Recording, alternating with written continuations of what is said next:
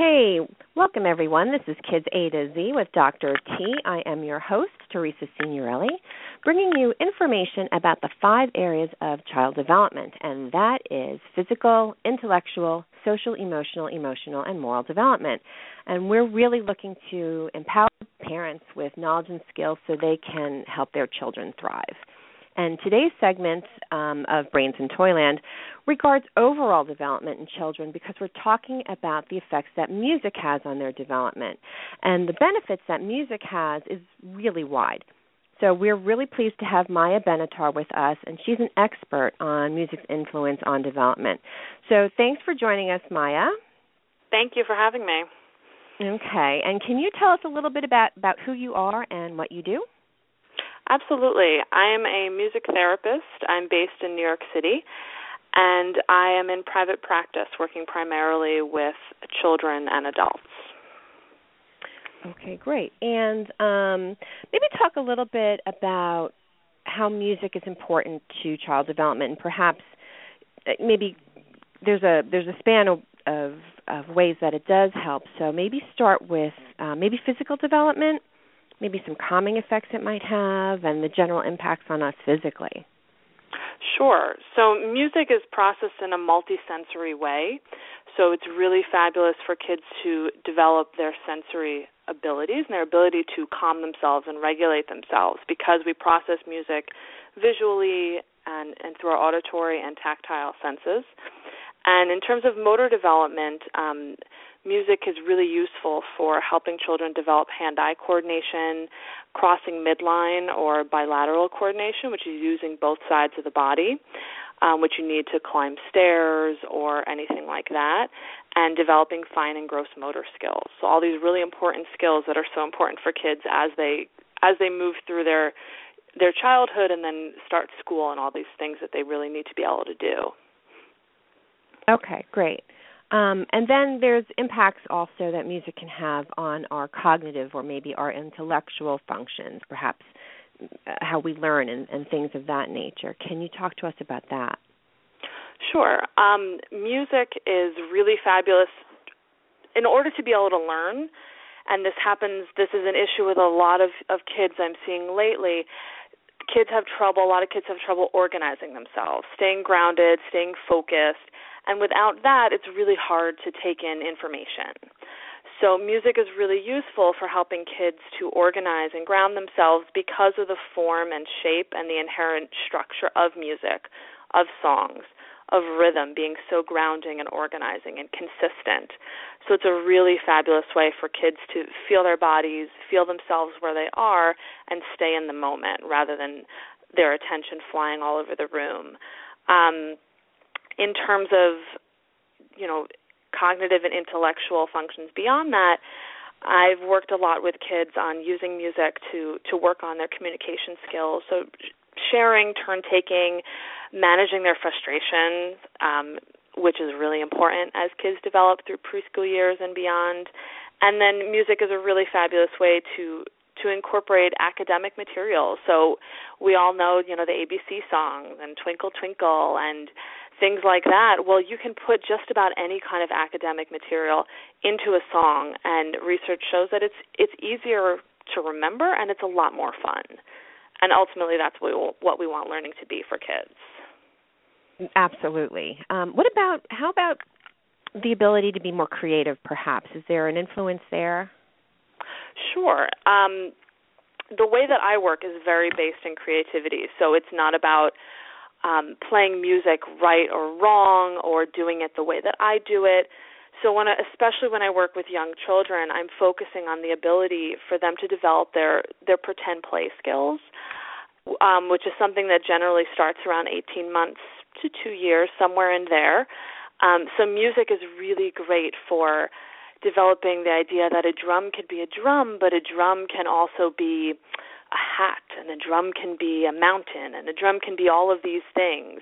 Um, the same way that you know making up songs or um, writing songs can be a way to really foster this creative play and to allow kids to experiment and to see what happens which is which is really how creativity gets started. When you feel like you can put something out there it's accepted and you can experiment with a little bit. Right. Experiment and problem solve and and yes. really learn from that.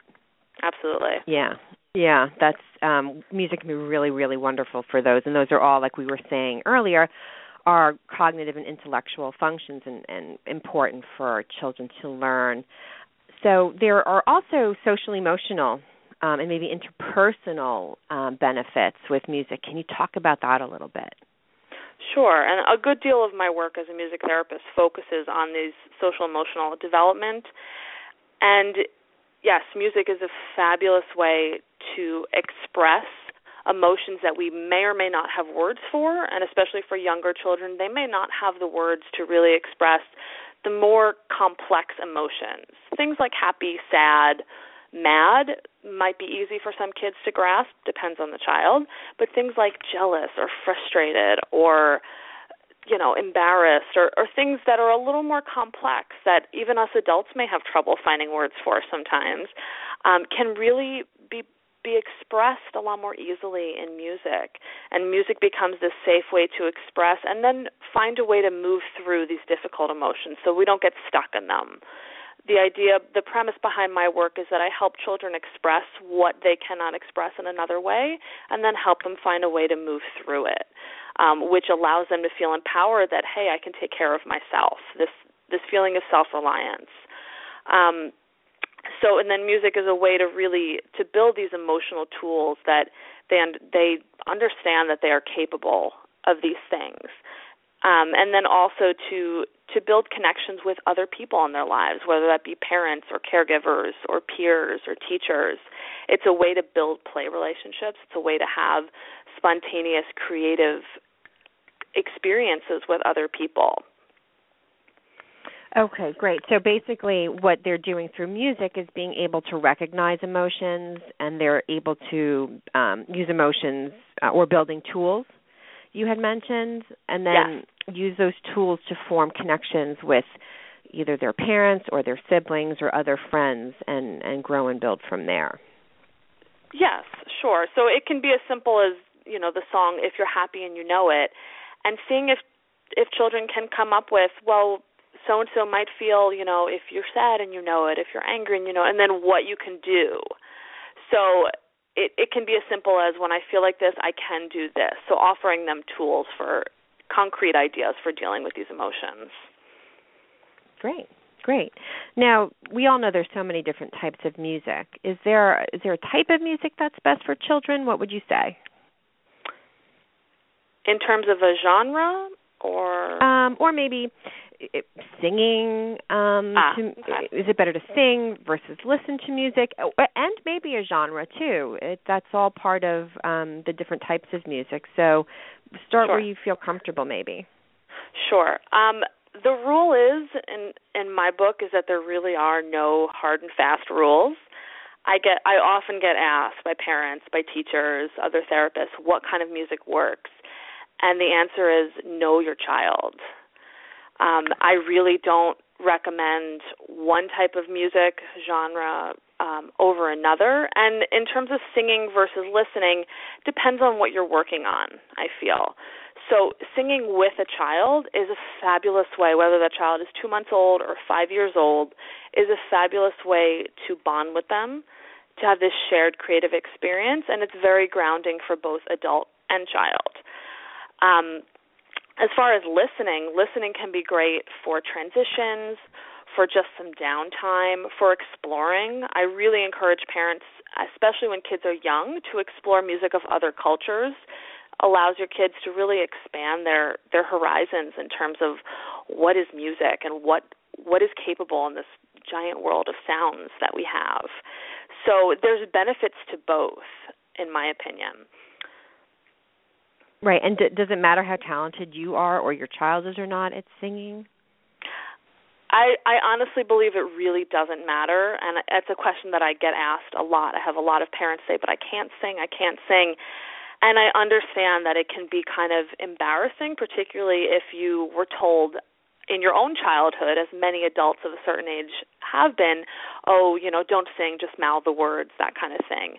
But to refocus on why you want to sing with your child. What is this instinct that's telling you, I really want to share music? And to use your voice to connect. And don't let you know your quote unquote bad voice stop you from this ultimate goal of connecting and sharing with your child and and i always i encourage encourage parents to think of if you do let it stop you what are you modeling for your child? That if you're not perfect at something you shouldn't do it? Or would you rather model for them hey i may not be the best at this but i love it and i do it for the joy of it. And I think ultimately that's what we want to share with the kids in our lives that you don't have to be perfect, you just have to try it and to enjoy it. That is such a that's a great takeaway i think that um being a good model for your child regardless of what you're doing um but having providing that model so that they could follow and and i think that point you made you don't need to be perfect at this you just yeah just take that risk do it and enjoy it um exactly. i think that's a really important takeaway yeah Exactly. We because you wouldn't want your child to be to be perfect either. Um, you know, if we don't expect that from our kids, then we shouldn't also expect it from ourselves. Right, that's a good point. Um, we had mentioned a little bit about genres, and um, there had been um, in the news we'd heard about this craze of, of listening to Mozart. Um, can you touch about that a little bit more? Sure. The Mozart craze, uh, often called the Mozart effect, is an interesting one.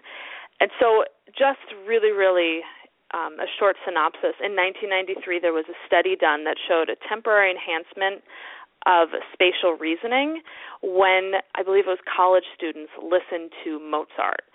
It was very, very short, so it lasted about 15 minutes, and there was no difference in IQ that was found in this study. So just to Some, just to uh, to slow, slow down for a second. Um, so by sure, spatial reasoning, can you give our audience a little idea of what that is? I believe that the the study was um, was looking at how well they were doing math problems and how mm-hmm. well they were. Uh, want to say it was algebra. I'd have to look up the specific study again. Um, but how well they were able to to look at the relationships between different patterns of numbers and to to do math problems Okay. So a very specific sort of um, of processing. Um, and the the study did not show any difference in IQ level at all, but somehow the this was taken over kind of by the popular media and I forget who exactly. There's there's been books and things written, but the results mm-hmm. were kind of interpreted as listening to Mozart will increase your child's IQ. Um, and this was in like the mid to late 90s, this huge craze of all these products and CDs and books and um there was even I believe it was in Georgia, the I think the governor at the time wanted to make it that every child born in Georgia was given a Mozart CD. um so it was really this hugely popular thing and now it's been there's been a lot of studies done that kind of are proving again it doesn't affect IQ. It doesn't affect IQ. Um, it will help temporarily with math problems, with some focus, but only temporarily. So it's not like you listen to 15 minutes of Mozart and then you can fly through algebra the rest of the day, that kind of thing. So, in terms of that being a preferred genre or even a preferred composer, I think it again comes back to individual preference. So, I have, I personally love Mozart. I often listen to classical music when I write, but it's not the only thing that I listen to. And I think that that holds true for kids that some kids will really take to classical. Some kids will calm and ground to to zydeco or reggae music, um, to jazz. It it really it totally depends. So I really try to stay away from recommending a certain genre over another. Right, and as you said earlier, really know your child and see how they respond to different types of music, and and yeah. select what you present um, to them based on that. Yeah. Okay. Yes. So, um, okay. You, I'm sorry. Did you have a comment? Um, that okay. I was going to say that oh. often, often it's a really uh, great shared experience for kids, maybe starting around age two and up, to present them you know, with a piece of music and say, "Do you like this? You know, how do you think we should move to this? Is this fun? Is it?" And see how they respond. So let them be a a shared have it like a shared role in this experience of finding music that works for them, rather than just playing music nonstop and and seeing, you know, seeing what happens. So having that so be kind of a shared play experience. Right, where they're an active participant. You're asking exactly. them to give an opinion and um exactly. um, and respond. Oh, great. So you you mentioned to do something like that around the age of two, and so that just brings up the topic of of age and exposure, and and how early should music be introduced, um, and maybe how often might it be presented? As in as far as how early, I think that music can be introduced before a child is born. So, and again, there's a lot out there for prenatal music for moms um, and it that it's a great idea, I believe, to listen to music when you're pregnant. That it anything that helps you relax and helps you feel joy is ultimately good for your baby. Um, there are definitely I I have read research and I've talked to people that say that putting headphones on your belly is not a great idea. It's just a little too overstimulating, despite all the pictures we see online of of people doing that. And but um a fetus is actively listening by the 24th week. So, exposing your child to music before they're born, I think, is a good idea in moderation. Yeah, and then, right. I'm a speech language pathologist, and I run a speech and hearing clinic at Marymount Manhattan College. so I'm very present to that, and especially hearing hygiene, and um, so meaning taking care of your ears and not overexposing yourself to noise um, yes. for lots of reasons. So we'll have another talk about that down the line. But yes, um, still keeping um, those that hearing mechanism safe uh, prenatally is important too so that Absolutely. not putting the headphones onto your belly but having it just in the environment in the room um is a really wonderful thing too. I i agree.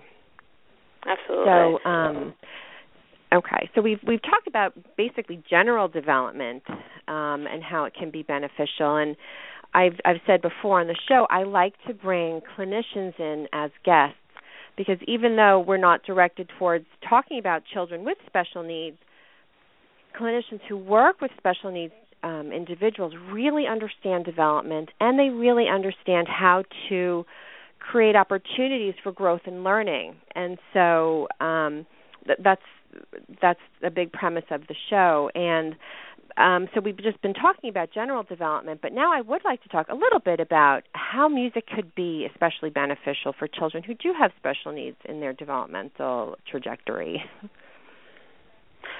Sure, and this is a, a great deal of the work that I do as a music therapist.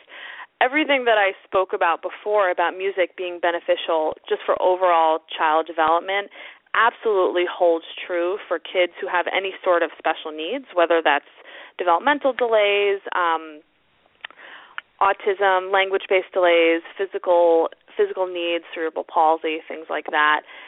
All of the benefits of music are just as important and just as meaningful for kids with special needs.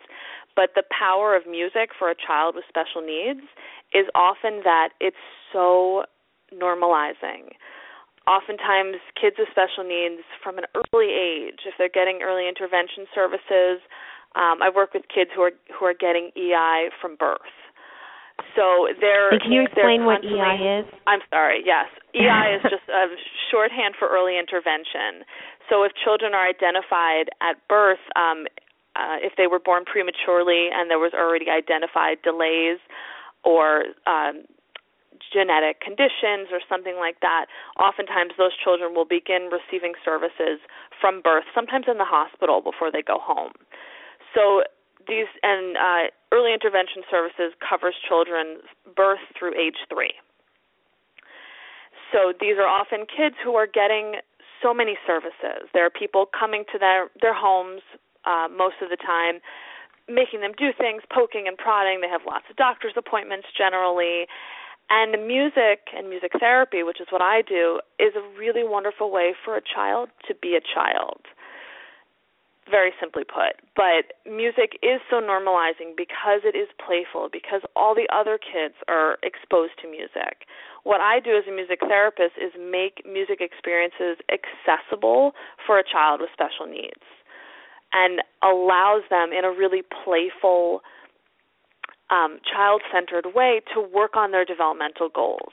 So I can have a kid who's working on crossing midline, which is if they have a mallet in their right hand, reaching over the the middle of their body to hit a drum to the left. Um, and so they're working on crossing midline, it's called, which their physical therapist is probably working on as well. But we're doing it in the midst of a song, and there's so much joy in that in that ability to do that because it's couched in music and all the elements of music are so playful that it captures each child's natural motivation to to engage in that way to whatever extent they're able to.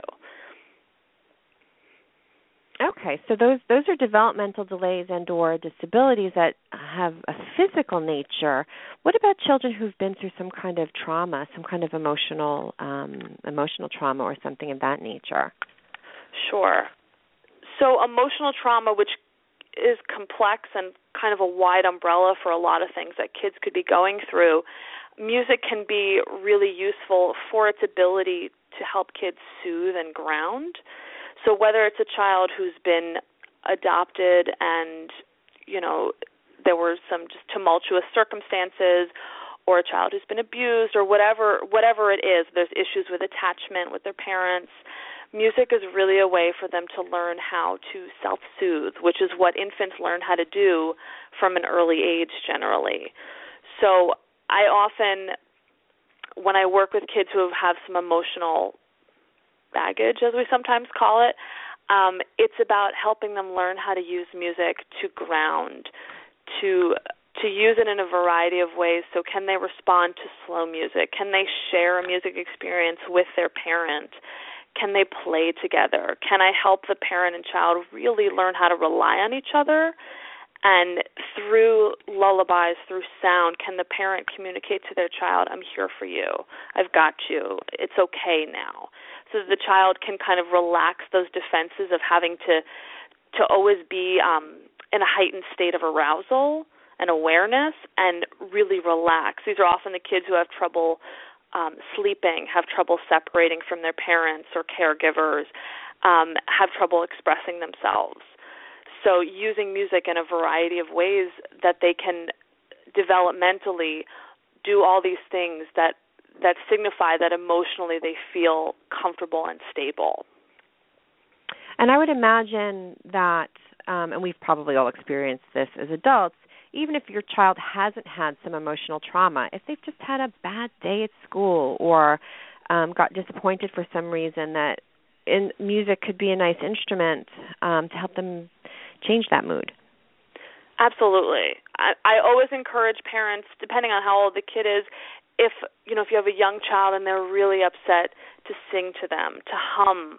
It also helps you as the parent to remain calm and grounded um, to sing to them, to hum, to to rock them back and forth rhythmically. With an older child, helping them to develop, oh, you know, I know that you're feeling sad.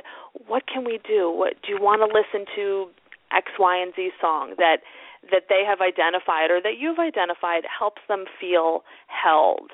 Not automatically saying, okay, we're going to go to, you know, the happiest song that we know, but helping them move through it in steps, validating whatever that emotion is. Everyone wants to feel seen and heard and understand, no matter how old we are. And so helping them feel validated and held, and then moving through it in a really just natural way, which music can provide. Right. Oh, great. Now, um, you have a wonderful uh, program for children and a blog that you have for families. Can you maybe talk to us a little bit about the services that you provide and maybe how families could also get in touch with you if they wanted? Absolutely. So, I have a New York City and Westchester County based private practice, and I, in a nutshell, I work mainly with children who have special needs of a wide variety and their families. So I provide individual music therapy sessions, family music therapy sessions. I also do music what I call musical play parent coaching, which is kind of a different part of my practice. Essentially, it's helping parents learn how to connect with their children through music, and it's a, a bit more time limited of a service. So it's very hands-on coaching I'll watch your child, you with your child. Here are things you can try. We talk about them, It's giving parents immediate feedback. Um, and that is a service that I also provide internationally because I can do it through Skype. And um, my website is mayabenattar.com, and I can be contacted through the contact page of that site. My email and my phone number are there, and you can send me just a direct message through the website. Right, and I have on the description for the show today, I do have your uh, website address up there so parents can access that easily as well. Fabulous. So, um, can you just maybe walk us through a little bit of a typical s- session? What would parents expect to see? Maybe just give us an example or two of some of the activities. Sure. Um, so, generally, I always begin with some sort of a hello song, especially with a younger child. Helps them orient to, okay, now we're in music, this is what I can expect. Uh, and then I'm assessing what's going on for them that day. Do they seem, you know, a little tired? Are they reaching a little more than they were last week? Whatever it is. So generally, a session, especially for young kids, is bookended by a hello song and a goodbye song as kids get older, sometimes they don't want to do a hello and a goodbye song. We'll do something to signify beginning and end. And then the experiences in between those two bookends can come from a wide variety of things. It depends, honestly, on what the goals each child is working on. So each ex- music experience that I offer them is tailored towards one of their goals. So if a goal for a child is initiating and responding to vocalizations, then we might do a lot of improvised singing. Um, if a goal for them is to modulate and organize their body, then we'll probably do a great deal of playing instruments, starting and stopping, doing different volume levels, seeing if they can stay organized and grounded while we do that. Um, I essentially it's a lot of singing, moving, playing, sometimes creating their own songs, sometimes vocalizing. Depends on the needs and the goals of each child. All right. Actually, I have a question. You had mentioned the word grounding or grounded a few times. Can you can you tell us a little more in lay terms what you mean by that? Sure. The way that I look at feeling grounded is feeling your body, um, being really aware of your breath but for a child, it looks like a child who's able to attend to what's going on around them. So a child mm-hmm. who's not grounded is often the one who's flying around the room. Um, when you call their name, it may take them a while to realize. So it's not necessarily a child sitting, you know, in lotus position like in a yoga class, humming under their breath because that may or may not be realistic depending on the child, but a child who's open and available and energetically feels like they're calm enough. They don't have to be completely blissed out, but they're calm enough so that they're regulated, so that their senses are all kind of working together at the same time, same place. Okay, that's that's helpful to know. Um, sure. And so that kind of leads into my next question. So if you're looking at your child and you don't feel they're grounded, if you don't feel they're paying attention enough, um, and perhaps learning enough, what what would families do if they suspected a problem and they wanted to seek the services of a music therapist? And actually, sure. maybe if you could talk about uh, referral sources and maybe the type of training um, and credentialing that a music therapist has. Absolutely. And a great site to look at if you're int- if parents are interested in music therapy is the American Music Therapy Association, which is just, mm-hmm. just musictherapy.org in a nutshell, music therapists in the United States have a credential that's MT-BC, which stands for Music Therapist Board Certified. There are other credentials in Canada and Australia, other places worldwide. And um, music therapist board certified credential signifies that a person has gone through an approved academic program, either bachelor's or master's, done a 1200 hour clinical internship, and then passed a national board exam. And in order to maintain these credentials, you have to do a certain amount of continuing education every five years. So the the training is very specific for in order to become a music therapist. Um, let's see what else I can tell you. So um, maybe just repeat the name of the association you'd mentioned. Sure. So it's the American Music Therapy Association, and all music therapists um, in the United States are credentialed by the Certification Board for Music Therapists, which you can also find online if you're interested. And that's the board certification is a national board certification. And then some states do have some licensure. So in New York, for example, music therapists are qualified for an additional licensure. So I am also a licensed creative arts therapist in the state of New York, which is a mental health psychotherapy license, and that requires a master's degree, 1,500 hours of postgraduate supervised practice, and it just takes the practice to a deeper level that I'm able to really work closely with people dealing with mental health and emotional needs. Okay, so a music therapist is very different from a music teacher. Yes, very different. And, and so in what, a few what ways. would be the main so, differences? Yeah. Sure. So, main differences to begin with are that music teachers are improving music skills. Just really simply, um, music therapists are improving social, physical, cognitive, communication, and emotional skills through music based interventions.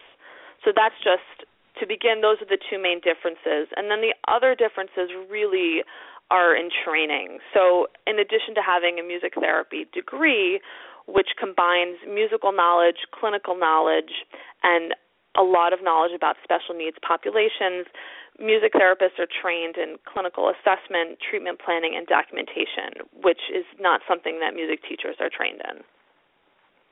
Okay. Um, I think um, we had talked a little bit in the past about resources and research regarding the effects um, that music has on development. Is there anything you could mention for families in that regard? Sure. Two great resources that I love to recommend that have in them links to a lot of research if you'd like to read are number one, the National Association for the Education of Young Children. They have a great section all about music for young children. And the second one is called Imagine Magazine. It's an online magazine dedicated to early childhood music therapy and to enhancing the lives of young children and their families. Okay, great. Would you repeat those both for us so um, Absolutely. we can get that down? The first one is the National Association for the Education of Young Children, and the second one is Imagine Magazine. Okay, great. We'll try to get those up on the website too. Um, yes. And then I guess as we wind down our interview, I always like to end the show with asking our expert about their five fabulous facts for families. So, your your favorite pieces of advice to give to families. What can you tell us about that? Sure. So my I have five overall suggestions, and then I've also broken it down by age group. So we could start with Great. the the overall five. So the overall five things that I that I suggest to parents of any children, um, whether they have special needs or not, and really of any age, are as follows. And it's just five words actually: play, sing, improvise, move, and listen. So I think that those are really great things to remember just as ways to engage in music with your child for their development as an overall umbrella. And then I can break it down a little further based on ages. Sure. Okay.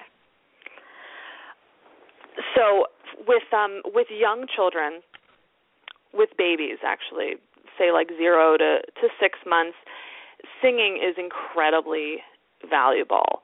And I think that a lot of parents tend to do it naturally, but if you're not doing it naturally, I encourage you to try it. Just to sing to your child, use your voice as a way to connect and bond. and as a way to help your child feel soothed and feel connected. And the visual auditory combination of singing is really important also for stimulating neural connections in your baby's brain. Once a child hits about 12 months, somewhere in there, lullabies are really, really valuable to help them learn and practice self regulation. Something as simple as Twinkle Twinkle before they go to bed is a is a reminder okay i hear a twinkle twinkle i relax i breathe and again parents modeling this for their kids is so valuable and that's what you mean by self regulation and being able to calm down and yes. breathe easy yes. okay and around 12 months um or even a little a little earlier i'd say around 9 months it's great to use songs with hand gestures twinkle twinkle itsy bitsy spider things like that babies can usually control hand, their hands and fingers to some degree around nine months, and by and large, that's before they begin to sing and speak. So that's or before they begin to sing and speak in a way that we can understand them. So it's a great way to have that playful interaction in the music when you're doing Itsy Bitsy Spider together. Also, starting to use really simple instruments that allow them to practice cause and effect. So maracas, bells, chimes, drums, things that your child will have to figure out, oh, there's this drum sitting in front of me. I don't know how to make a sound with it. And seeing if they can figure it out. You know, if you turn it over, does it do something? If you you know, if you shake a maraca, what happens?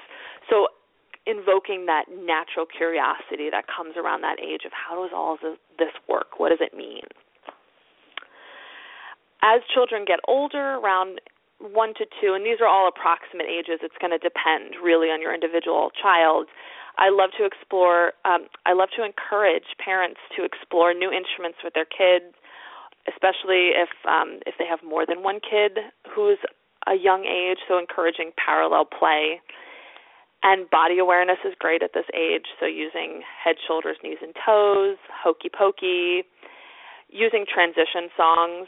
So sometimes kids transitioning from one activity to another, one place to another.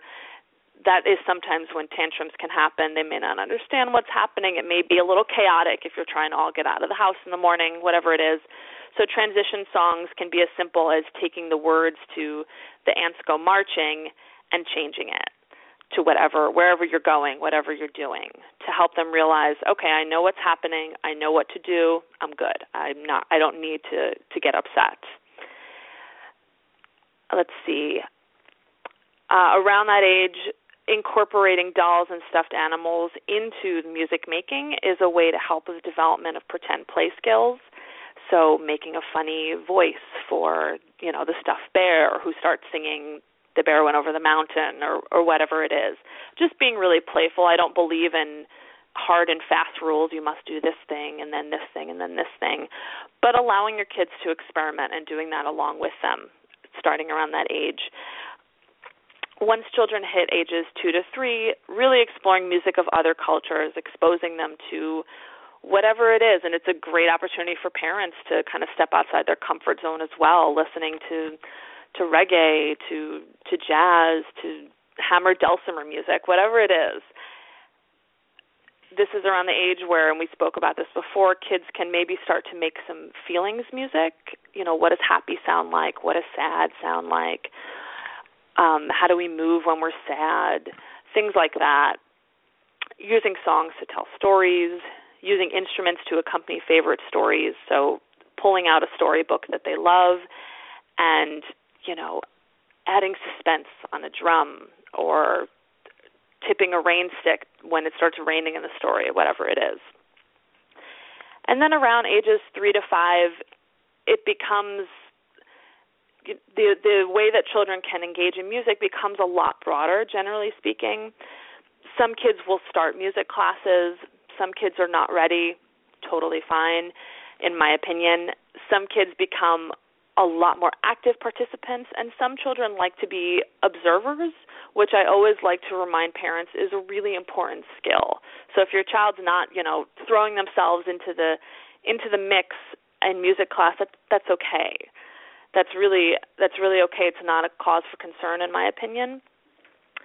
um, around three to five is when they really kids can start exploring playing instruments with other people. Uh, when I've when I've done music classes way back when, or when I do music therapy groups, this is when you want to see that that cooperation, the the play that happens all together, starting and stopping together, listening to other people's ideas, things like that. And that's pretty much it. Well, that's really good information. that was a lot. That was actually really helpful. Um, Great. Really nice. I like how you gave the overall and then the breaking down by age range. I think that could be really helpful for parents. So, Maya, I want to thank you again for being with us. This was really tremendous information. I'm hoping that everybody enjoyed it. And so, again, if anyone is interested in getting in touch with Maya, her website is mayabenattar.com, and her link is on the Blog Talk Radio studio site, and we'll also be broadcasting the archives of our shows on our website, which is kidsAtoZ.com. That's kidsAtoZ.com. And as always, if you have questions about development that you'd like us to answer or topics that you'd like to suggest, you could always email the show at info at kidsAtoZ.com. And um, and that's pretty much that. So thank you everyone for listening, and we hope you have a great day. All right, bye now.